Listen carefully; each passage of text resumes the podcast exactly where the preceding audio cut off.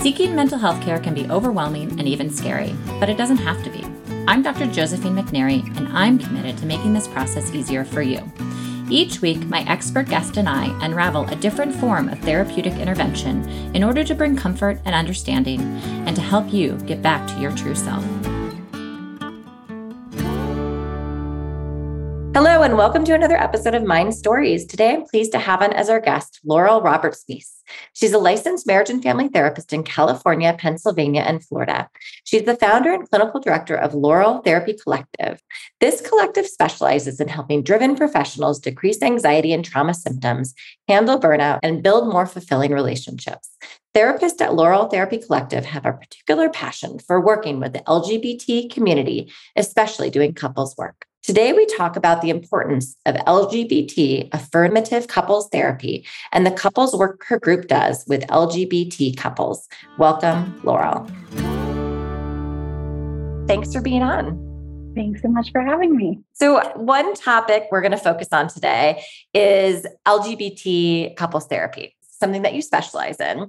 And I guess the first question I have to you is why, if someone's thinking about going to couples therapy, why might someone think about LGBT specific couples therapy versus just general couples therapy? Absolutely. I mean, there's a lot of issues that are the same, and we can talk about that, but there are some really distinct and pretty nuanced issues that are specific to LGBT couples and I've heard some really well meaning therapists say that all couples therapy is the same. And if you can work with one couple, you can work with any. That's a lovely sentiment, but it's kind of in line with, oh, I don't see color, which is actually casually racist in a way, right? To ignore the specific nuanced experiences of LGBT couples is to not serve them properly.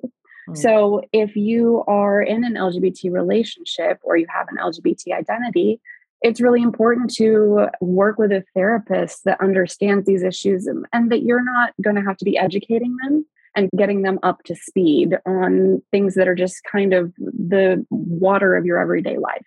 Okay. Maybe we can talk about the specifics of yeah. LGBT couples therapy and what is specific to that type of couples therapy. Absolutely. Yeah. Well, as far as like theoretical modalities in terms of what actual techniques a therapist is using, yes, those are largely going to be the same, right? But there's content issues that it's really important that a therapist be well versed in. The obvious one that everyone kind of goes to is coming out and maybe differing levels of outness or differing amounts of time that people in the relationship have been out. And this can create different kind of developmental stages of identity and different levels of outness, which can really strain the relationship. If one partner is maybe not out at work or not out to certain family members, then they're effectively having to hide the relationship, which can really strain the relationship. So, that level of visibility is something that a therapist should just have on their radar to incorporate into the couple's work. And then also with this level of outness, there can be issues around comfortability with sexuality. And that can sometimes lead to intimacy issues, perhaps mismatched libidos. We don't want to put too much emphasis on sex because historically LGBT people have been over sexualized and kind of reduced to sexual beings, and we all are in the world, but that's certainly not the most interesting thing about us. That being said, it can create issues in relationships. So, another issue that comes up that is specific to LGBT couples, we do see a lot of the same pitfalls that straight couples have, like Gottman's four horsemen of the relationship apocalypse, which are criticism, contempt, defensiveness, and stonewalling. Yep, LGBT couples do those too, right? And they can benefit from the skills that go along with what are the antidotes to those behaviors. But there are some actually really cool things about LGBT couples that LGBT couples generally communicate a little bit better. And we actually have research. John Gottman, he's one of the big names in couples therapy and one of two evidence based modalities for couples that he studied LGBT couples. There was a 12 year study, which is a pretty long time. And LGBT couples and LGBT people don't often get that level of research, particularly longitudinal research. And so, what that study found is that LGBT couples generally have a more egalitarian dynamic. This is particularly true in relationships of two women, and that LGBT couples use more humor and affection when they're in conflict, that they're trying to kind of soften what's happening and the disconnect that they may feel. LGBT couples, they also have a greater ability to self soothe as well as soothe their partner. But that being said, sometimes gay men tend to withdraw and exude less affection in conflict, whereas couples of two women, they might be more affectionate even during conflict. So that communication, I mean, that's pretty great, right? That we're doing yes. some things well. So there are also issues around family planning. If couples are thinking about growing their family beyond the two of them, there's going to be some complexity there. How are we going to expand our family? For two people that were assigned male at birth, they might be looking at having a surrogate.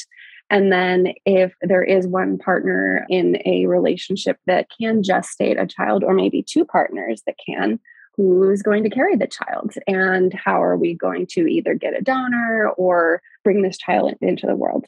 And then once they do grow their family, they may face discrimination in the school system and navigating just being a family that is not this really cookie cutter heterosexual, what you see in all the picture frames when you go buy a picture frame at the store, right?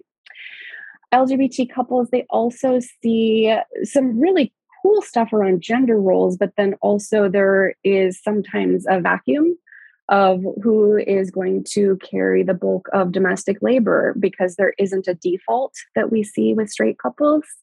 And that's a great thing. I think that in LGBT relationships, you get to self design what that relationship looks like. No one's going to be pigeonholed or just assumed that someone will take care of a certain task or element of the relationship. My partner and I always joke that although I am pretty feminine presenting, it is my job to kill the spiders. and we we had to negotiate that. So that's obviously a silly example, but there are larger issues around domestic labor. So it's really important for LGBT couples to be talking about that. And that does often come up in couples therapy. I've also heard some really yikes stories about couples therapists saying, okay, so which one of you is the man? Which is not the right question. I mean, if it's two women, the point is that there is no man, right? So other people also may be making assumptions about gender roles in the relationship, and that's not good for the relationship either. The final two issues that are really specific to LGBT couples are family of origin issues, level of acceptance, certain cultural factors, perhaps religious factors. And that can put a strain on the relationship. It can also put a big strain on events that would be otherwise happy, like weddings and holidays, graduations, birthdays. As wonderful as partnerships are, partnerships are not supposed to exist in a vacuum. And we want to be sharing these milestones with our wider families and communities. And if there is a level of non acceptance, it can really dampen the festive and joyful vibe. And then the final thing here, the final thing that's different is the couple may be facing homophobic violence and or internalized homophobia and that can cause a lot of problems homophobia did not go away with marriage equality. It is very much alive and well. And we see all of these anti trans bills that have been coming up over the last couple years. So, couples therapy can be a really important place to process the trauma of either external or internal homophobia so having a therapist that understands that and can can work with that and help the couple and the individuals process that trauma and to work through any internalized homophobia is really important I mean, I feel like you just succinctly outlined reasons why LGBT couples might think about couples therapy. Right? Absolutely. The These are additional stressors that straight couples don't face. Yeah, it's really complex. Yes and a lot of nuance in there. Right. So, in what ways would it be similar? Well, a lot of the techniques in terms of, you know, addressing the criticism, contempt, defensiveness, stonewalling, that's going to be the same, right? Or if your Gottman is one style of couples therapy, it's what we specialize in at Laurel Therapy Collective. The people that work with couples in our practice are Gottman trained. And there's also EFT couples therapy, there's also Imago couples therapy. So a lot of the real technique stuff is going to be the same. There's going to be the same communication pitfalls and a largely similar experience of the honeymoon phase. We know that the honeymoon phase lasts from six months to two years, but the ending of that honeymoon phase can be accelerated by a big age gap, external stressors, level of commitment, and cultural issues that transition from the honeymoon phase to companionate love can be really rocky. People can worry, oh my gosh, is something wrong? I don't feel that fiery passion for this person.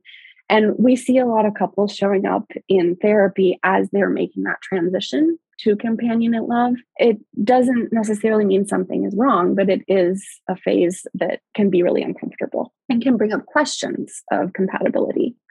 We also know that a lot of topics, in addition to the topics that are different that I just mentioned, the same areas of conflict around, particularly around sex and money, those are the two like hot button issues for all couples. That's going to be the same. And I believe that they are addressed the same in therapy the specific mechanics of how two people are having sex don't really matter. There may be some, if there's like a medical issue, then yes, maybe there's something there. But it's not about the actual mechanics of sex, it's about the experience and what the sex means in the relationship. Mm. So that's going to be the same with LGBT couples as it is with straight couples. And in your practice, do you see both? Yes, we do. We do. I would say, I mean, I haven't looked at the numbers, but I'd say about half of our clients are straight and half are LGBT. And I think probably a higher percentage of our couples are LGBT. We work with everyone, but we also understand, of course, that there's going to be some key differences with LGBT couples. Yeah. So if someone is LGBT and they're thinking yeah. about these issues that you maybe brought up, or maybe different issues that they mm-hmm. could potentially feel that a therapist that specializes in this could be helpful. How does someone go about finding that? Well, you want to be looking for someone that has a clear understanding of all the issues that I just laid out. You want them to have experience working with LGBT couples.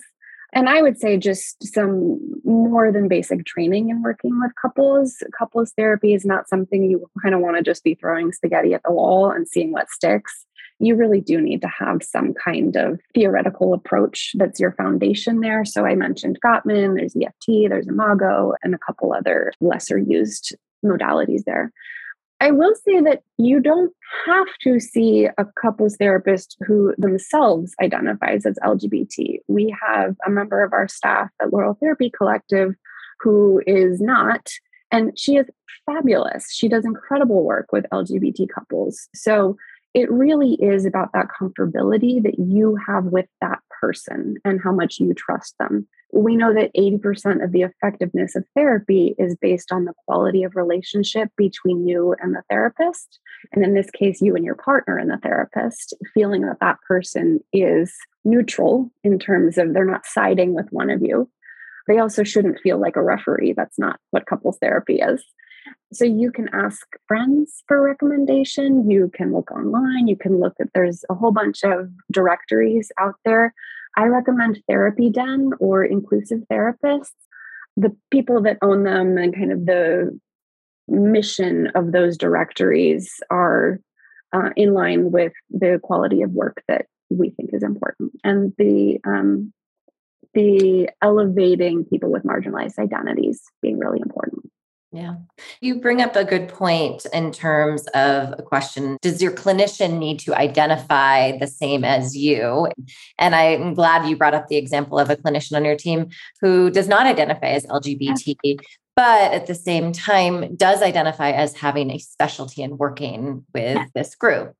Yeah. And it's really up to you. If you feel it's really important to see a couples therapist that is part of the LGBT community, then then don't settle for someone who isn't. But it's not a requirement for everyone because there are great straight therapists doing work with LGBT couples out there. Well, this was really helpful. I thought this was really informative to think about all the different issues that could come up and why it would be important to think about having a specialized couples therapist given these very unique issues that do come up. Absolutely. You shouldn't feel like you are spending your time educating your therapist about what's going on. Obviously, you want to be spending time talking about your relationship and not educating them about broader issues in the LGBT community. Right. Well, I will make sure that your information is on the episode description. So if the listener wants to learn a bit more about your practice, it will be easy to do so.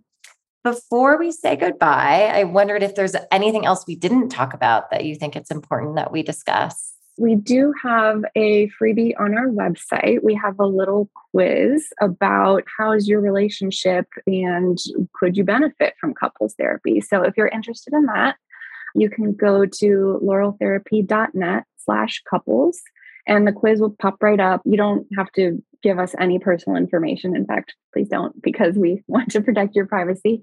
And it'll just give you some stuff to think about if you might want to consider couples therapy. Seems like a great resource. Yeah. Thanks so much for being on, and I appreciate the work you do. Thanks so much, Dr. McNary. This has been Mind Stories with me, Josephine McNary of Cal Psychiatry. With online psychiatry in California and 13 offices throughout Southern California and the Bay Area, Cal Psychiatry specializes in medication management, ADHD, anxiety disorders, alternative therapies, women's mental health, and more. Visit us at calpsychiatry.com and let us help you get back to your true self. Thanks for listening to Mind Stories, and don't forget to subscribe.